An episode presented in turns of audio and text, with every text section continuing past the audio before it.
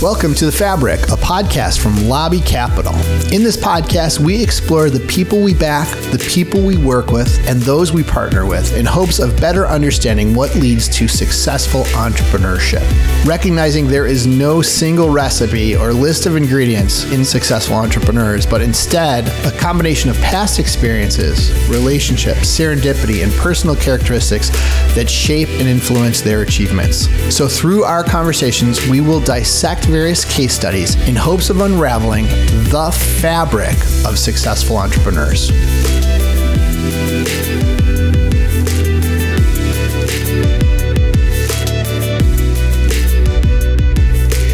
Welcome to The Fabric. I'm Buddy Arnheim, your host, and today we have the enormous pleasure of sitting down with Mike Dougherty, the co founder and CEO of one of our portfolio companies, Remix. Mike, welcome to the podcast. Hey, buddy. Thank you. I'm really excited to be on the podcast today. I am too. This is this has been a long time in coming, and thrilled to have you.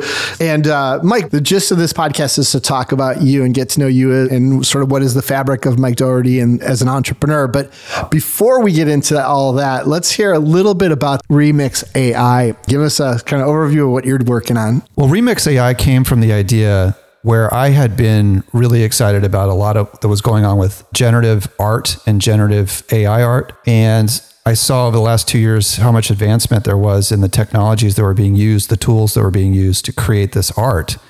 The speed by which you could create these images was about as fast as you could take a picture, a photo. And it made me and our team think that there's going to be trillions of new images created by these tools, and it's going to unleash a level of creativity that we haven't seen before. With every sort of big technology shift, there tends to be a new app or a new place by which people share and collaborate around these new types of media whether it's YouTube and the internet or Instagram and mobile phones and photos or machine learning and TikTok, we thought that AI will create the same kind of new opportunity for a place that was purpose built for this type of creation and this type of sharing.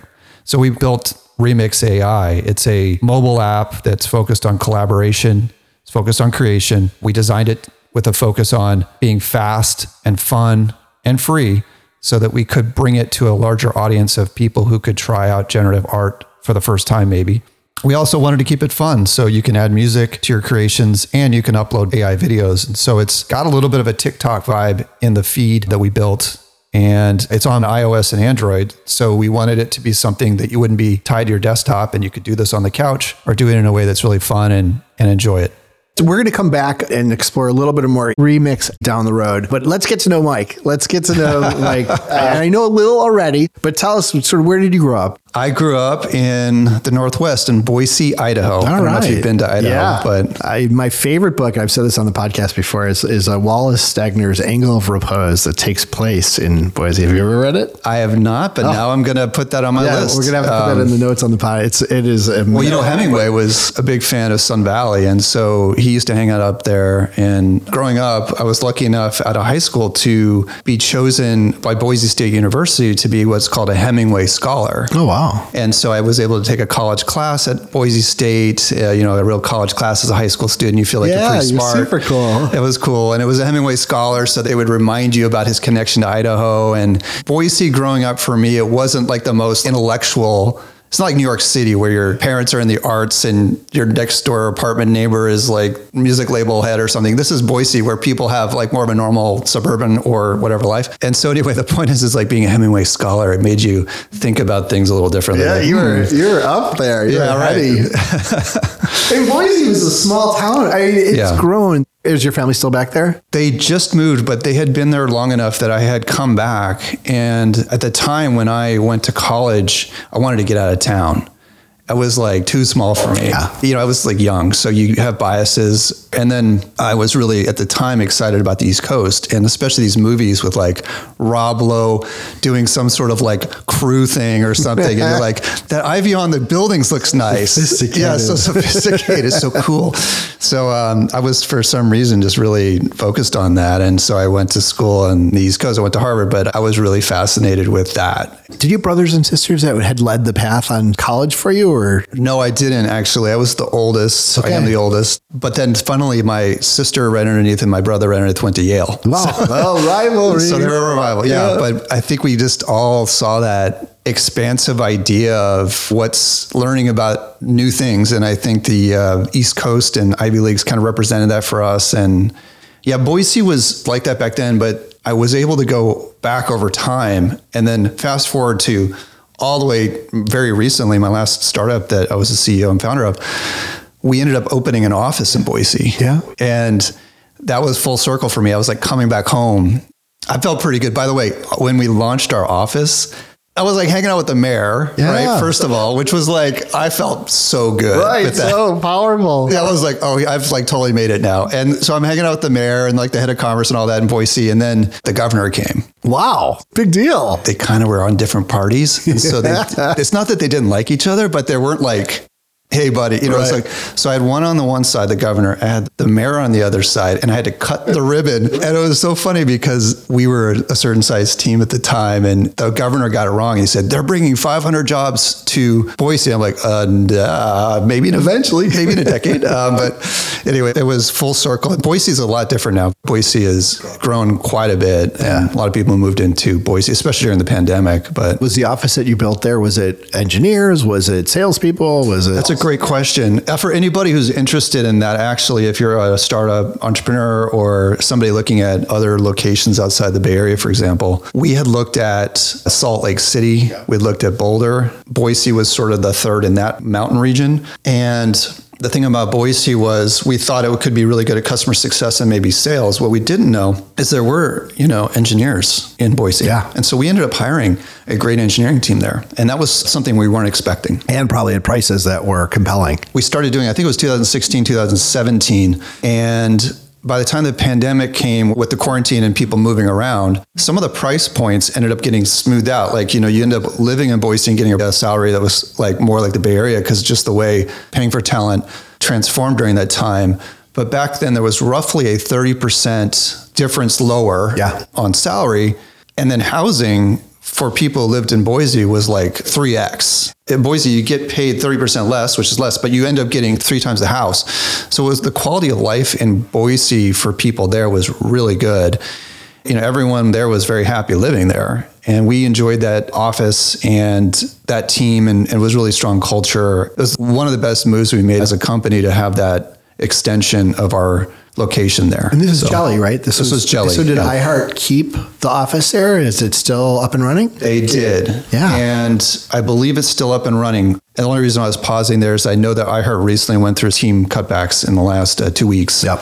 But I left iHeart two years ago and I was at iHeart for two years. So for the last four years, they were running Boise as an innovation and development area, like a lot of engineers. Jelli became sort of the double click and AdWords for iHeart to mm-hmm. buy audio ads and radio ads. And so that innovation so important in advertising these days to have ad tech. We powered that for iHeart. Yeah, it's neat. I was going to say I'm an investor before Lobby in a company called Lively that Okay. opened up their offices in Boise. And it- the exact same experience. Just you know, went there for certain type of resources, found great engineering talent there, Yeah. found great customer support people there. The other thing is the attrition is sort of less in that That's in right. that community for whatever reason. We can speculate, but It is. It's a different kind of culture than the Bay Area. And I think the Bay Area is starting to influence these new development centers. yeah, both positively and negatively. Well, positive and negative. Not to be negative on Boise, but I think the thing that we did notice was that the speed of innovation in the Bay Area and Silicon Valley is just unmatched. The excitement around new technologies, the excitement about experimentation with new, new technologies, the excitement about iterating as fast as Yes. you can with the new technology is so ingrained in Silicon Valley. I think in Boise, it's more like here's our roadmap, you execute against it, and that roadmap might be with for software that's sort of legacy software that's been around for a while. A lot of the engineers we hired had worked on products that were, let's call them more traditional software, mm-hmm. not even SaaS. Yeah. And so what I'm getting at is just the idea of leaning forward and kind of embracing these super cutting edge technologies. I think that's one of the things we brought to Boise and some of the engineers that we got involved with were really excited to work at Jelli because they got to work on this cutting edge stuff. edge. Yeah, Yeah. I wanted to talk about culture for a sec because you know you came from Boise and you went to Boston. Major culture difference, right? Um, Yes. And we haven't gone through the rest of the path that led you out to the Bay Area, but talk a little bit about that. When you went from Boise and you were sort of a freshman at Harvard, you know, what, what were your impressions and did you feel a cultural difference? How did you react to it? felt a cultural difference for sure. I would say part of it was Harvard, part of it was Boston. I guess the Harvard one I can talk about first is probably predictable. I had never met someone from a prep school before. Yeah. And not only that, but the history of the prep schools. Like everyone knew what it meant to come from that specific prep school. And there were lots of them too. You'd have like 11 or 12 people from like Exeter or whatever. Right. And I didn't know anything about any of these schools. I hadn't heard of them How before. refreshing. Yeah, it was refreshing, but also you feel a little embarrassed, like you're a bumpkin. Like, oh, I'm supposed to know this. And it was kind of like early '90s, late '80s, so there's still a little bit of preppy culture going on back then. It, it was an education, let's put it that way. When I saw that movie about Mark Zuckerberg at Harvard with the Final Clubs, I totally recognized that. Yeah. because I wasn't part of the insider lane to get into those types of clubs. Mm-hmm. And then Boston.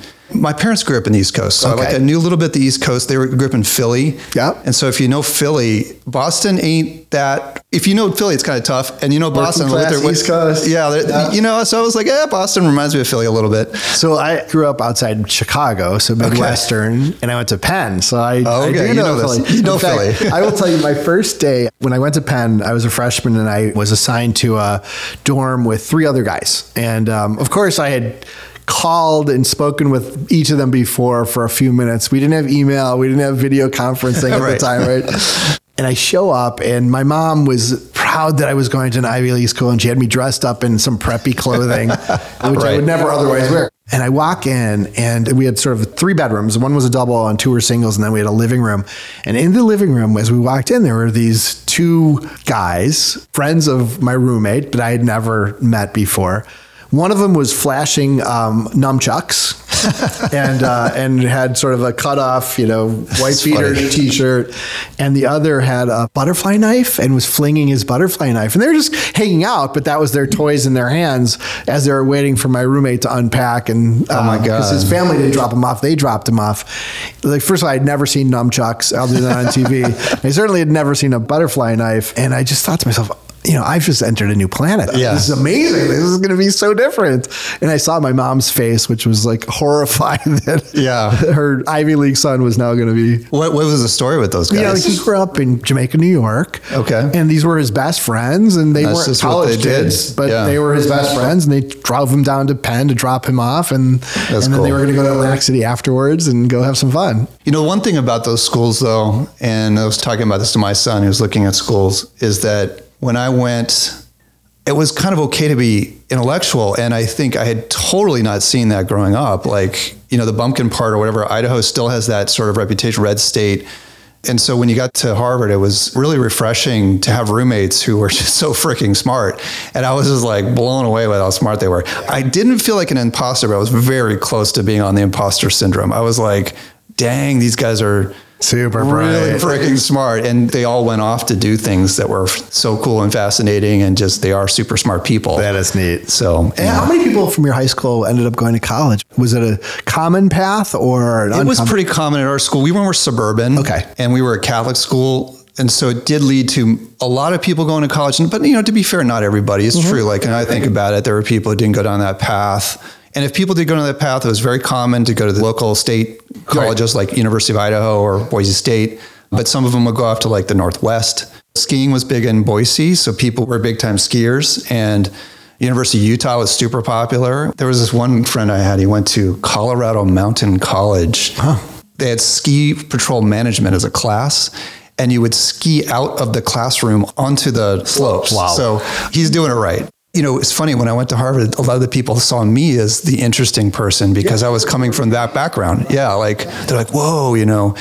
I told them about how at Wood River High School in, in Sun Valley they had rodeo as a varsity sport. That's ugly. And that blew away this person I told who grew up in New York City. They're like, oh my God, just like the Marlboro Man. You know, like it was pretty funny.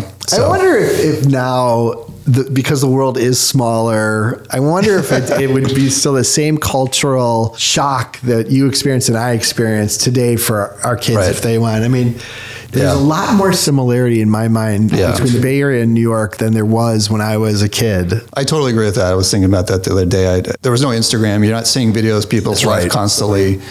Culture, fashion was coming through TV. So that was where I learned it. Yes. Cable TV and TV, which a lot of people were surprised I came from Idaho because they're like, you don't seem like that. I don't know what they were expecting.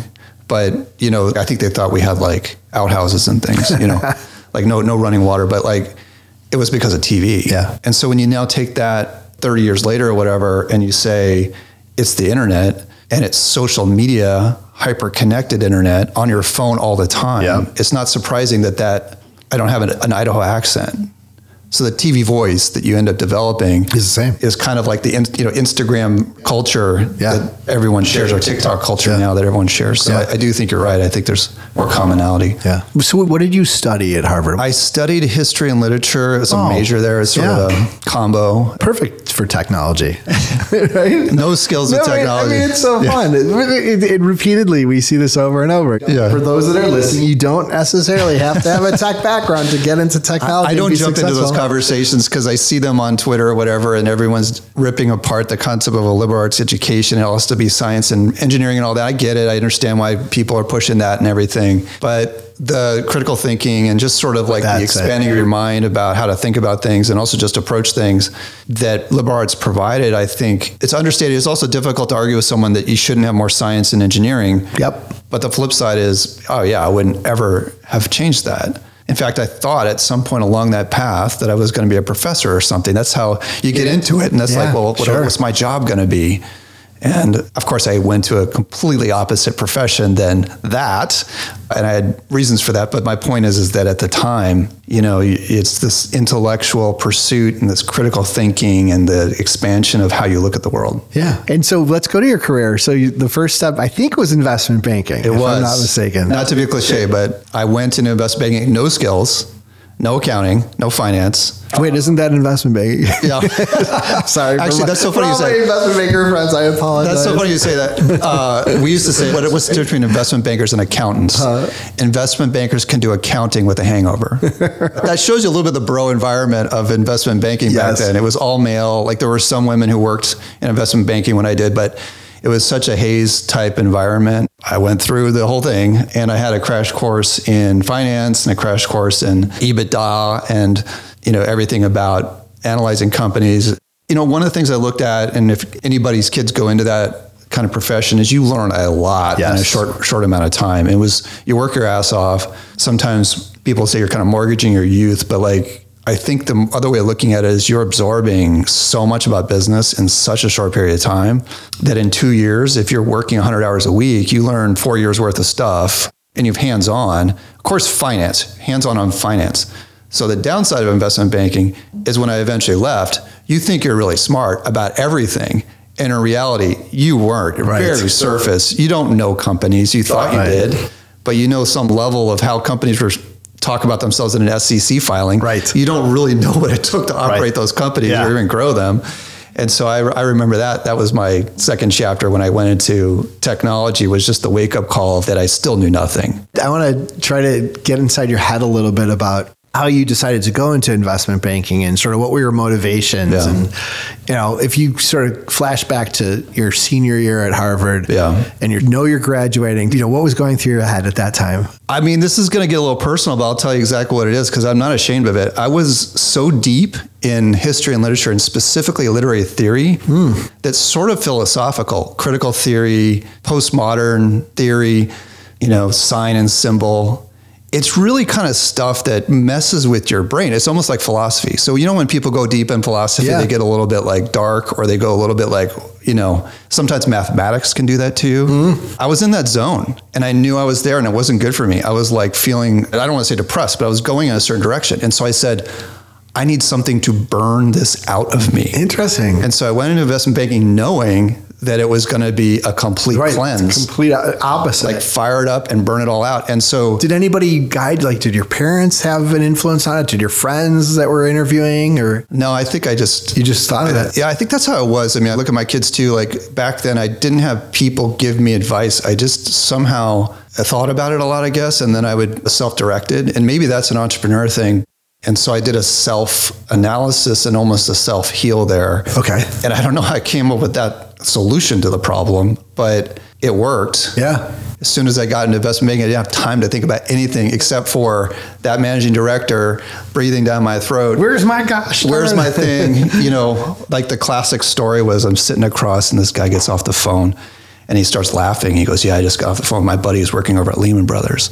And I'm like, What happened? He goes, Well, he spent all night working on this deck or whatever, and it's a pitch book. It's actually back then it was actually pitch mm-hmm. books.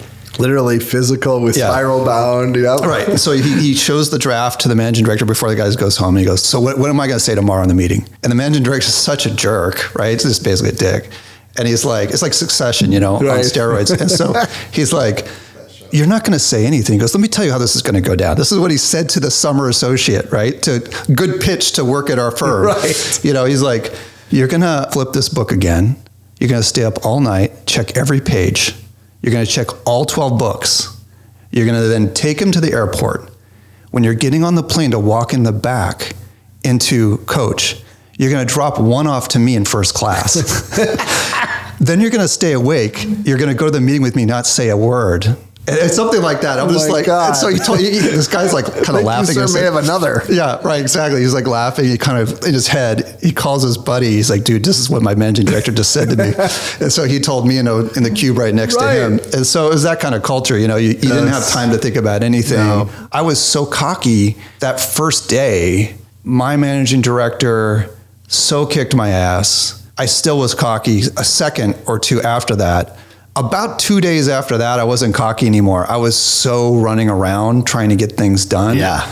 And that cleansing that I had looked for was instant. I mean, it, was at that point just holding on and learning. And I ended up doing it for eight years. So Eight years, yeah, that's Yeah. amazing. Tenure. I mean, it's interesting because you had a lot of positive affirmation about your prowess, right?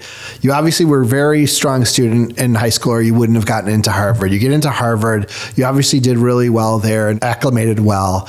You get a great job graduating out of college, which is super hard to do. And now you're put into this inferno, and all of a sudden you got a piece of humble pie served to you. Not that you did anything wrong; it's just that's the culture good lesson to be learned. And Yeah. you know, I think as we think about entrepreneurship, there's a lot of that humble pie that gets served in entrepreneurship. That's true. Humble pie, probably the things that have served me the most, the best, probably if I look back over the years, it's putting in the hard work matters. Yes. And that having that sort of constitution of being able to come back after the humble pie and, and just keeping at it. You know, some of the negatives I learned, some behaviors I had to change out of investment banking was the apprenticeship nature of it and the hazing and sort of like the part where you are working hard and you're expected to earn your way through mm-hmm. was so ingrained in me over the years that when I came into Silicon Valley, that's not the culture of Silicon Valley. But you know, there's great things about Silicon Valley, but it's definitely not a sort of earn your way up the ranks. There are people coming out of college that are engineers who are treated like very, you know, precious and all that. And so you have to be careful in cultures because you don't mismatch the culture. I came in way too hard, way too hot coming into Silicon Valley company. I kind of expected hierarchical. I expected if you said something a certain way that they followed through with it, and then if they didn't, you'd be like, "Why didn't you?" Like sort of the investment banking mode.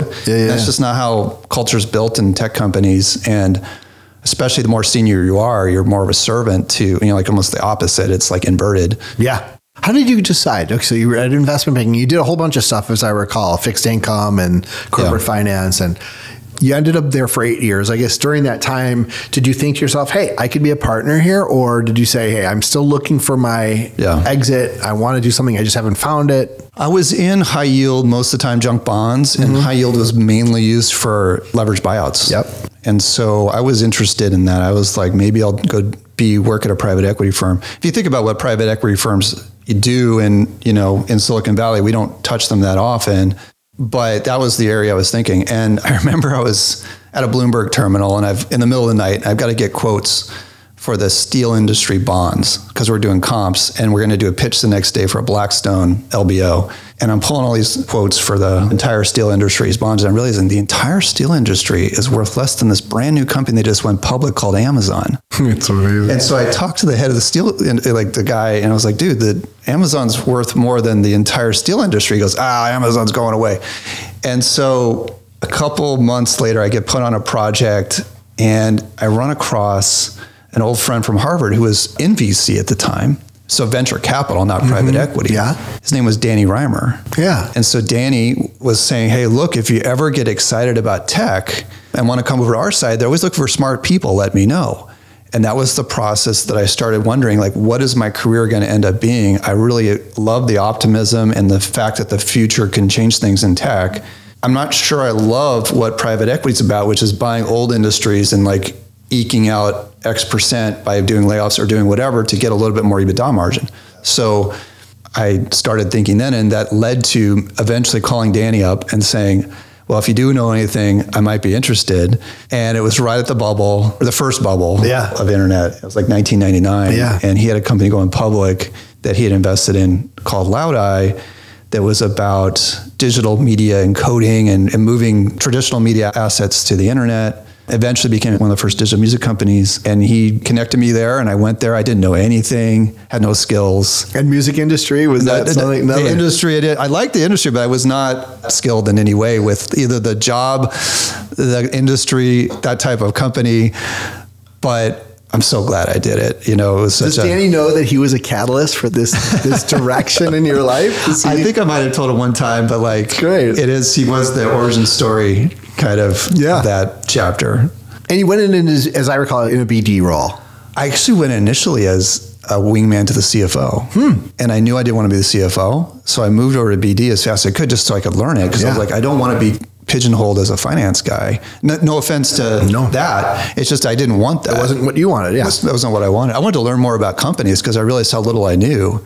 And I remember I did try to cycle through as many different types of jobs as I could that wasn't engineering over those years. I remember one time my friend, a different friend I had from Harvard, he was like, Mike, you've tried every job out almost. he goes, What are you still trying to learn?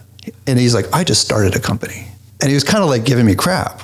And I'm like thinking to myself, going, he's kind of right. I mean, I do learn something every day about anything. In life, you learn something new every day. But I was looking at myself saying, what else am I trying to learn here? And that's was the genesis of the next chapter, which is maybe I'll start my own company. But it's funny how friends, Yeah. maybe that's a, a little thing. My friends influence me too much because they're the ones who are at the inflection points of when I make decisions. but but what I'm hearing, and it's come through loud and clear on other podcasts, is almost an insatiable curiosity. Yeah. Right. And so if I look at entrepreneurship, there are no predefined formulas Right. of success. There's a lot of learnings from the past, but it takes the curiosity to sort of pull those threads and weave them together. So I'm hearing that there's an insatiable amount of curiosity here. I think that's right. I think it was one of my high school teachers told me that. He's like, you always want to learn the next thing. Yeah, great. And I was like, what do you mean by that? What did you think about the music industry at the time? And well, a couple things. One is you joined at a pretty interesting time, Yeah. right? It wasn't a smooth sail. Yeah, it There was, it was like- the moment. It was the, the so mo- ta- talk about that a little bit. It was bit. one of the most disruptive moments in technology on the internet and media is like when people realized that MP3s could be shared on peer to peer for mm-hmm. free. It's never been possible Yep. before, and so it mm-hmm. unlocked Napster. Yeah, it d- disrupted models. It it made some consumers very happy. It made the idea that you can get access to any song you want at any time. So scarcity became less scarce. It blew up the album, made it about the singles. All these things happened from technology. And in fact, we used that with Web3 as an analogy. The pre iPod days, the pre iTunes days, it was like Rioport. You had to figure out how many, like 15 songs you could put on this little device. Maybe even the file structure was exposed to you. So super raw, kind of where Web3 is now, super raw. Great analogy. Yeah, and then I remember when iTunes launched, the connected iTunes, the store, Yeah. the iTunes store. We were helping Apple at that time. Our company was a B2B platform and we were helping them with the music and the metadata. They launched on the Macintosh and then they eventually launched the PC. And the PC launched on iTunes. They wanted to promote on the front page of iTunes Joss Stone song. So hmm. it was EMI cut some deal. I think it was EMI cut some deal with Apple.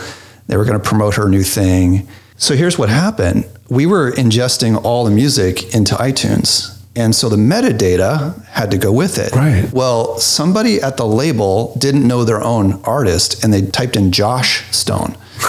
So of course, you know, when you're pumping in a whole bunch of Yeah, metadata, don't you're not going to catch that. There's no AI or ML like looking for like stuff like that Right. back then. And so it went out and it was on the front page, Josh Oh, Stone. no. And so the chairman of EMI or Universal, whoever it was, was so pissed. Well, ballistic. And Apple was so ballistic. And then they yelled at us, you know, and we, we learned it was actually the label itself. It kind of gave us the wrong data. But I remember at the time thinking, like, data, metadata, no one's ever going to solve this problem. Yeah. This problem is going to be complicated for my whole life. And the- and it still is. But it was a fascinating time. It was very disruptive. It still hasn't kind of, well, I guess it's shaken itself out a little bit, but it was exciting. There's been a number of industries that have been kind of redefined over the last 30 years, 20 years or so. One that sort of, to me, is very analogous to the music industry and yet has had a very different end result is photography. So Kodak, when Yeah. we were younger, dominated print development and Yet they were also one of the first to sort of seize upon this idea of digital files of photographs. Yeah. And yet they were very reticent. And in fact, I think if you sort of read some of the history now, you'll see they actually precluded themselves from making investments in digital because it would clearly have cannibalized their Hmm. The innovator's dilemma. And it was the classic innovator's Yeah. dilemma. And so lo and behold, this whole industry has sort of obsoleted Kodak. Interesting. Music, you know, there was no one dominant player in music. There were labels, there were the artists, there were the RIAA. But I'm curious, you know, having had a front row seat there, did you see where it was going at the time? And, you know, when you look Yeah. at that, how are you thinking? Because you do have a very analogous industry right now. Right. How are you thinking about that? One thing that's ingrained in me over those decades is that technology doesn't ask for permission, it continues. So you embrace. So be optimistic about what it can do. Be wary of what it might do that is maybe contrary to your interests or what have you, whether it's society or whether it's a specific industry or company. But assume that the technology will be difficult to be regulated. Assume that innovation is somewhat ingrained in us as people, especially in areas like this, and that it will only get better. And so I think the photography example is such a good one because it's full circle right now. So like, and it's something that we're looking at really a lot at Easy, and that is deepfakes and AI. So AI platforms are transforming how you produce images. Yep. Midjourney, Stable Diffusion, etc. OpenAI's DALL-E 2 Probably too. fascinating, absolutely fascinating, and magical. Yeah, really magic. Really magical, and you can, you know, and it's rapidly evolving. Like weeks by weeks, it's getting better. So we are right in the middle of, in my view, next big shift. I thought Web three was the next big shift. I think AI, this type of thing, is probably bigger. I do get back to I do think Web three and AI have strong alignment. Oh, yeah. very strong alignment. Anyway, the point is, is that photography, when it first came out, digital photography, it was so easy for people to take pictures that people started to downplay whether it's really art. Mm-hmm. It's so easy to take a picture, et cetera. And is it really like the same kind of work that art takes to create, like a painting? And then, of course, Instagram made it even more mass market with filters and things like that, where everyone felt creative. Mm-hmm. If you look at Midjourney, you look at anything like this, takes a photograph that you make or an image that you want to anchor with, and just creates almost anything out of it. Yeah. We're at that moment again where what is art is being asked. Like, is AI art really art? Because it's so instant and so fast. Second thing that's And happening not necessarily human generated. is photography art in the form of well a camera is the technology and it takes something quickly in the form of an image that's a representation of that moment in real life with that kind of lighting. What is this new world where it's a tool that's being able to create this instantly and you can make many many many versions of it? Like an artist can spit out 100 things in about two hours to look at or shorter. So we are at an inflection point with this kind of metaphor where an explosion of content is here and it's coming and it's going to be more that more types of people will be able to be artists. So it's not just the mainstream of adding a filter to a photograph. It is somebody who's got a good eye, who had no skill with art, can now do it. Yeah. So a curator or somebody who's just got good taste, if they learn how to prompt and use some of the tweaked little settings, they can spit out work that you might say is amazing art, is Beautiful. important art. Right. So it's going to expand the number of types of people who are artists. That's going to explode. So you have content exploding, the amount of time it taking shrinking, the number of people who can be artists expanding. And so we think Web three. I also believe, and I want you to sort of respond to this if you feel differently, that artists spawn artists, meaning Yeah. once you've created something, once you've produced something creative, you're more sensitized to viewing other art, right? I, Yeah. I think it's it's Yeah, the, right. the house without paintings on the wall is the house that's owned by somebody that's never created art. I agree with that. I think that in this moment that we're in now, we're going to see that shown in artists becoming collectors, collectors becoming artists, well, artists becoming curators. So the gatekeeper model is going to start to fall apart. Mm-hmm. Like, for example, if an artist finds a piece of art that's cool and you follow that artist on Twitter, You go right to the artist. you might go to the right to the artist. Like, who did they find? What's this new thing? So artists become curators, just like you say.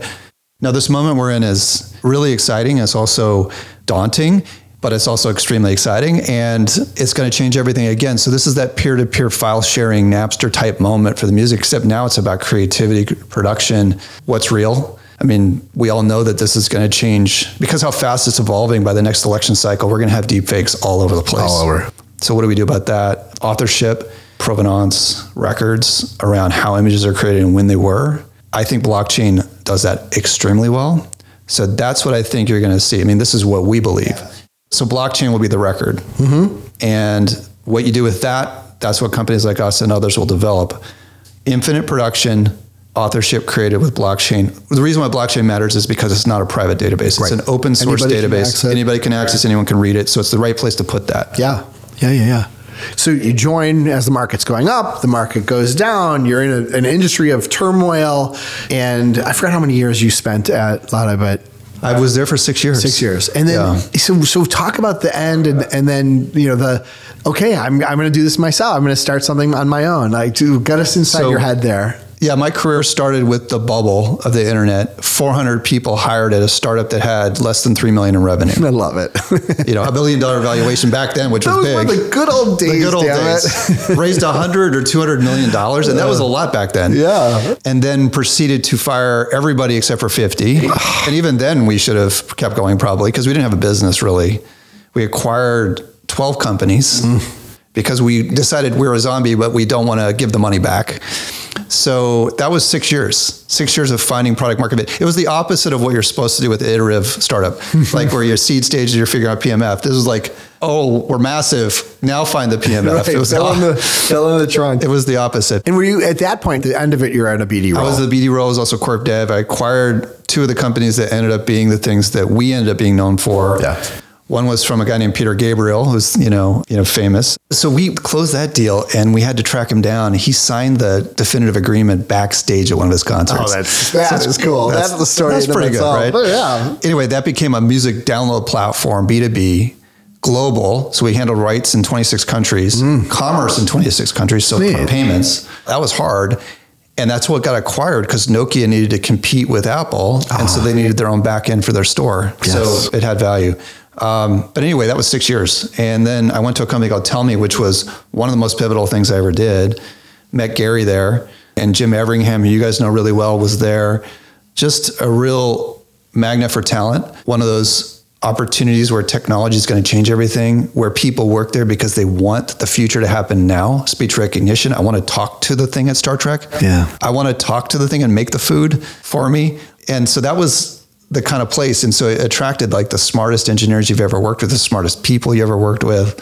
We ended up getting acquired by Microsoft, which was great. But I think the reality is, is that company ended up spawning so many other companies and people went off and continued to do big things that that was really the history of that company was really the, what it did after with the alumni. Mm-hmm. And then I started my first company right after that. And that was a 10 year journey. We ended up getting acquired 10 years in, or roughly. And then I was there two more years. So I was there for 12 years. And which is really unusual in this. I was gonna. Yeah. That was one comment I was gonna make as I was kind of preparing for this. You had long stints at places, and Yeah. if there's any message to sort of send to the young people, I had a long stint. I'm biased towards this, I Yeah. admit, but when you've been at a place for a long time, there's no uncertainty about the depth of your learning because Right. The first year or two, you're kind of acclimating. The last year or two, you're kind of fading out. But if you're there in between, you're really learning. I agree with you. I mean, I think that's why I probably stayed at those places or, or kept pushing in those places for that long because as we already talked about, I was kind of a big learner. I was somebody who wanted to continue to learn and I was always learning. I never stopped. In fact, my friend had to kick me in the head and say, "Are you why? You know, well, I'm learning something every day." He's like, "Okay, but you can learn more if you take this other step." But I think with the company when I started, you know, the Jelli, oh my God, the things I learned. And what was the genesis for Jelli? Like, how did you come up with the idea? How did you, Yeah. you know, get yourself courageous enough to then take that plunge? One thing we learned at Tellme was that if you put advanced technology next to a really big industry that doesn't have advanced technology, you can get big contracts. Revenue can flow quickly to you. And I think at Tellme, we had pitched the head of CBS Radio. You should do in something in car where it's interactive radio. We didn't know any better. We just pitched it, Yeah. you know, using your voice, right? He's like, oh, yeah, you should do this. And, and he said, okay, go talk to this guy. And so I was the biz dev guy at Tellme. And so I go call one of his presidents and he's like, okay, in order for us, to, I go, just give me your API. We'll build it for free and we'll give it back to you. You can say, give me Howard Stern, like mm. basically Alexa back Yeah. in the day. We'll give it to you. And he's like, okay, that sounds great, but we don't have one API. All of our whatever 200 stations are on their own on-premise Oh my God. system. I can't give you an API. And I'm like, oh my God, this is a huge industry. It's old, but it's huge. It's still huge. And they don't have a normal cloud platform. And Tellme made so much money in transforming on premise software into cloud software using speech recognition that I said, this is a huge industry that needs that. My co founder, Jateen, and I basically, Jateen Parekh, we basically said, this is a great opportunity. We can do a profitable business in audio and music, which, as you know, was hard at the time Yes. with the lawsuits and everything from the labels. And we're like, this is one that's not, does no lawsuits. This Yeah. is going to avoid all the rights problems. And yet it's in an industry we love. And so we jumped in. We initially created this really crazy idea of crowdsourcing a radio station where you can use a mobile phone and you in live with other people who are driving around. Think about how dangerous that is. can choose the next song in real time. Yeah. So it got so much press, like on mainstream. I was on CNBC Squawk Box. They're like, so let me get this straight. You can crowdsource a, a radio station. They're like, this is going to change broadcasting. And we had all these fun game mechanics, like you could shoot a rocket on the air, and when you, when, it was sort of like a major request. And when you got your song to play your rocket, it would read out your name Oh, on the air. love it. This next track is brought to you by Mike D, and it was in text to speech. So we had this really fun platform, and we got on 30 radio stations. So we worked our ass off, but we really were a tweener by the time we needed to raise money. So my journey with Jelli started with that. It led through 10 years of six month runways. because we were in radio, the VCs were like, eh, Right. it's contrarian. Yeah. And one thing I learned from that space, and this is for entrepreneurs who are trying to decide what to go into, contrarian ideas are fantastic because there's no other competition. And if you hit it, you're going to hit it big. They're hard with VCs though, because they're contrarian Right. by default. Yeah. So what happens is you end up needing more traction with those spaces. In fact, there was at the lobby conference, I think there was a, a panel on this that I went to where you talk to these guys who are in industries that are more traditional. They're maybe crushing it, but you need to like have a different threshold for people to care because again, most of the investments going into the growth areas that people Right. have identified. And so we were definitely not in the growth area. Anyway, so it was like 10 years of building, executing, and the sort of tenacity and the persistence that you need to have to do that, and the constitution to kind of go through that.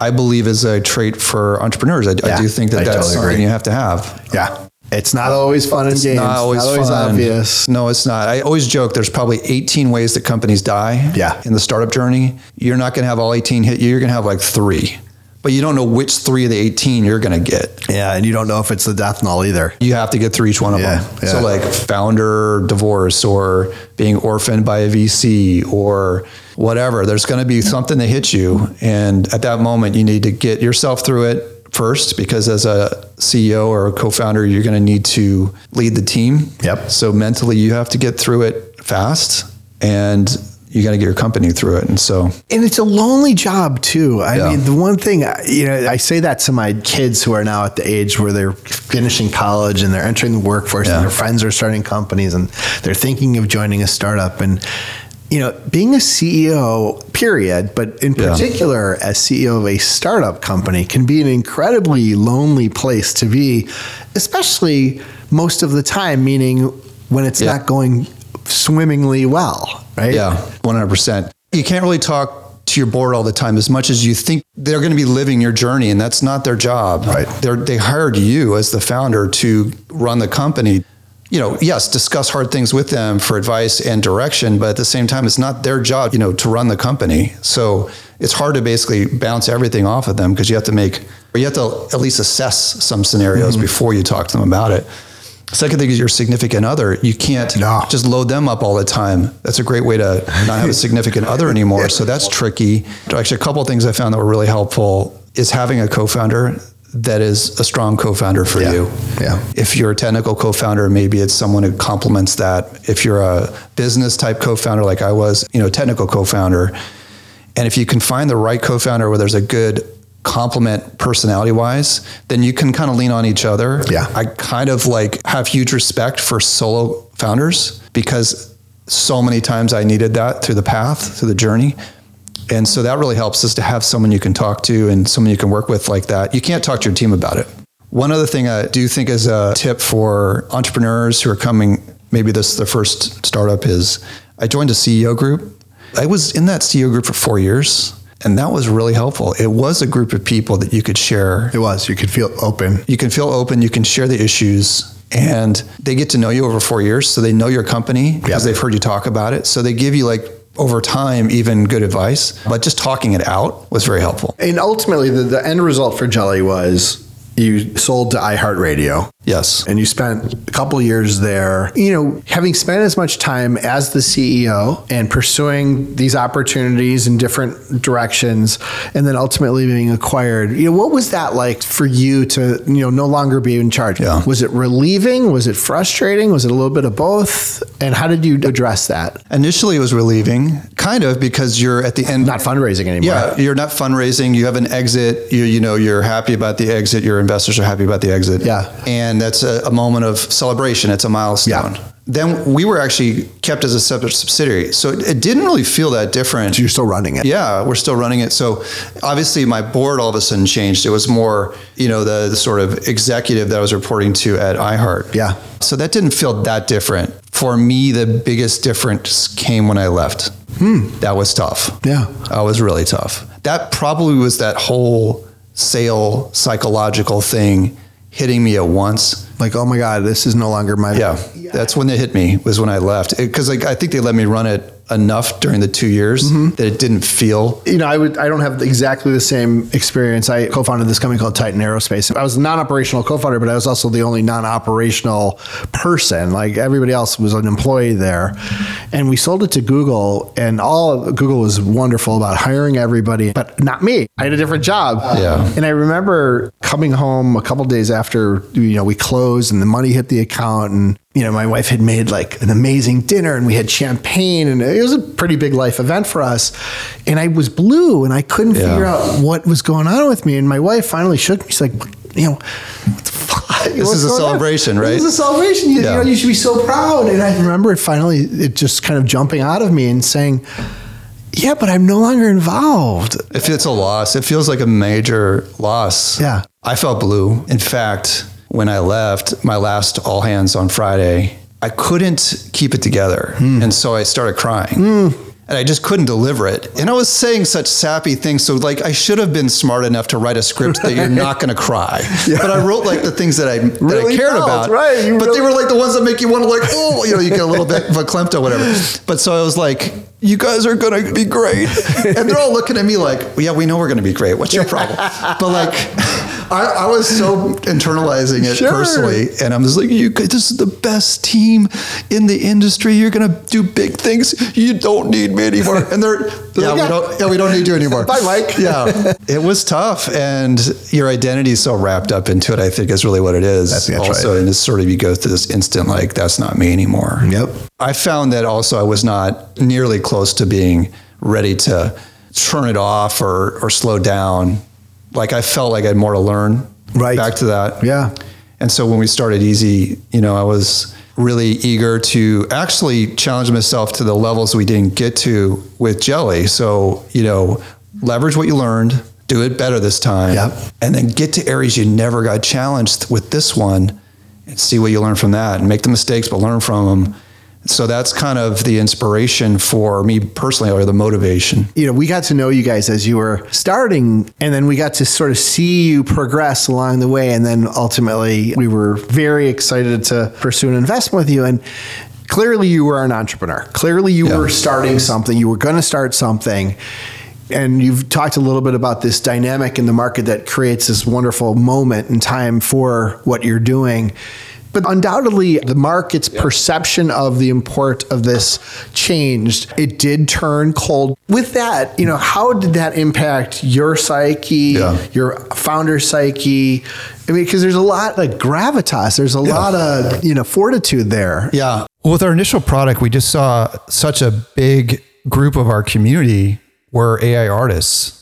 They were folks who were making art using AI generative tools and then selling that art through NFTs to the digital art community. And this started to really grow about a year and a half ago to two years ago. And so when we were noticing that, we had a lot of feedback from our community saying, I would like to be able to kind of produce or use your app and in your feed, I'd like to be able to contribute images and art right to the feed you know, directly. And so, you know, we took that sort of feedback and started thinking about it. Many people had called us Instagram's, you know, crypto wallet already.